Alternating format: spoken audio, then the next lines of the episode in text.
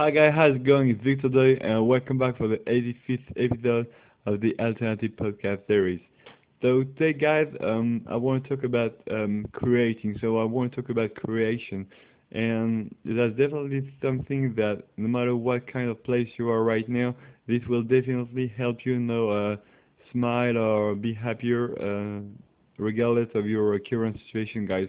And I do think that creating, especially, you know uh, when you're kind of young, you know, when you go to school, when you go to, uh, you know, high school or college or anything like that, and uh, most of the time, you know, um, we get just caught up uh, with our daily routine, and uh, we don't necessarily um, open our eyes, you know, uh, to see uh, what's going on outside. And I definitely do think that uh, creating, you know, regardless of what kind of activity you do, you know, it might be like art, it might be painting, it might be, you know, creating videos, it might be, you know, um, drawing, it might be uh, cooking or anything like that, guys. I mean, doesn't matter as long as you are creating, guys. And I definitely do think that being creative and, you know, create new things will definitely help you, you know, uh, be happier and, you know, uh, is an incredible way to uh, expand your talents and, you know, uh, be able to uh,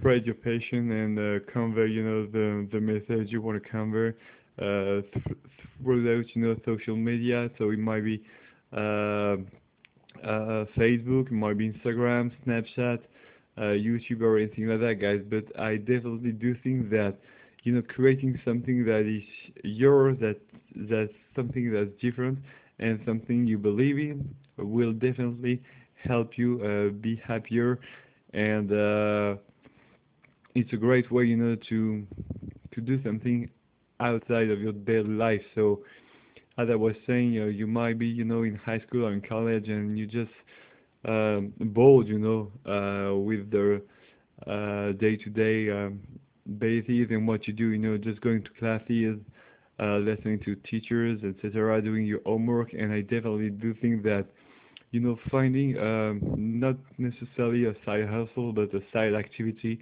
will definitely help you, you know, uh, have more freedom and, you know, uh, also be, you know, more free uh, in your head, guys. I know that it's kind of weird to say, but I definitely do think that creating things, guys, and making things, making things by yourself will definitely help you and will help you, you know, uh, grow as a person and just, you know, develop your talents and also have feedback. You know, if you post that on social media, you can have some feedback. So w- whether you paid or you make music or anything like that, you know, your audience and people can, you know, give you feedback to uh, improve to help you, you know, improve your music or improve your skills or anything like that. And I definitely do think that it's a great opportunity for you to just escape from the day-to-day basis and just uh, be be able, you know, to share your passion and to share you your love for something uh, with we with other people. So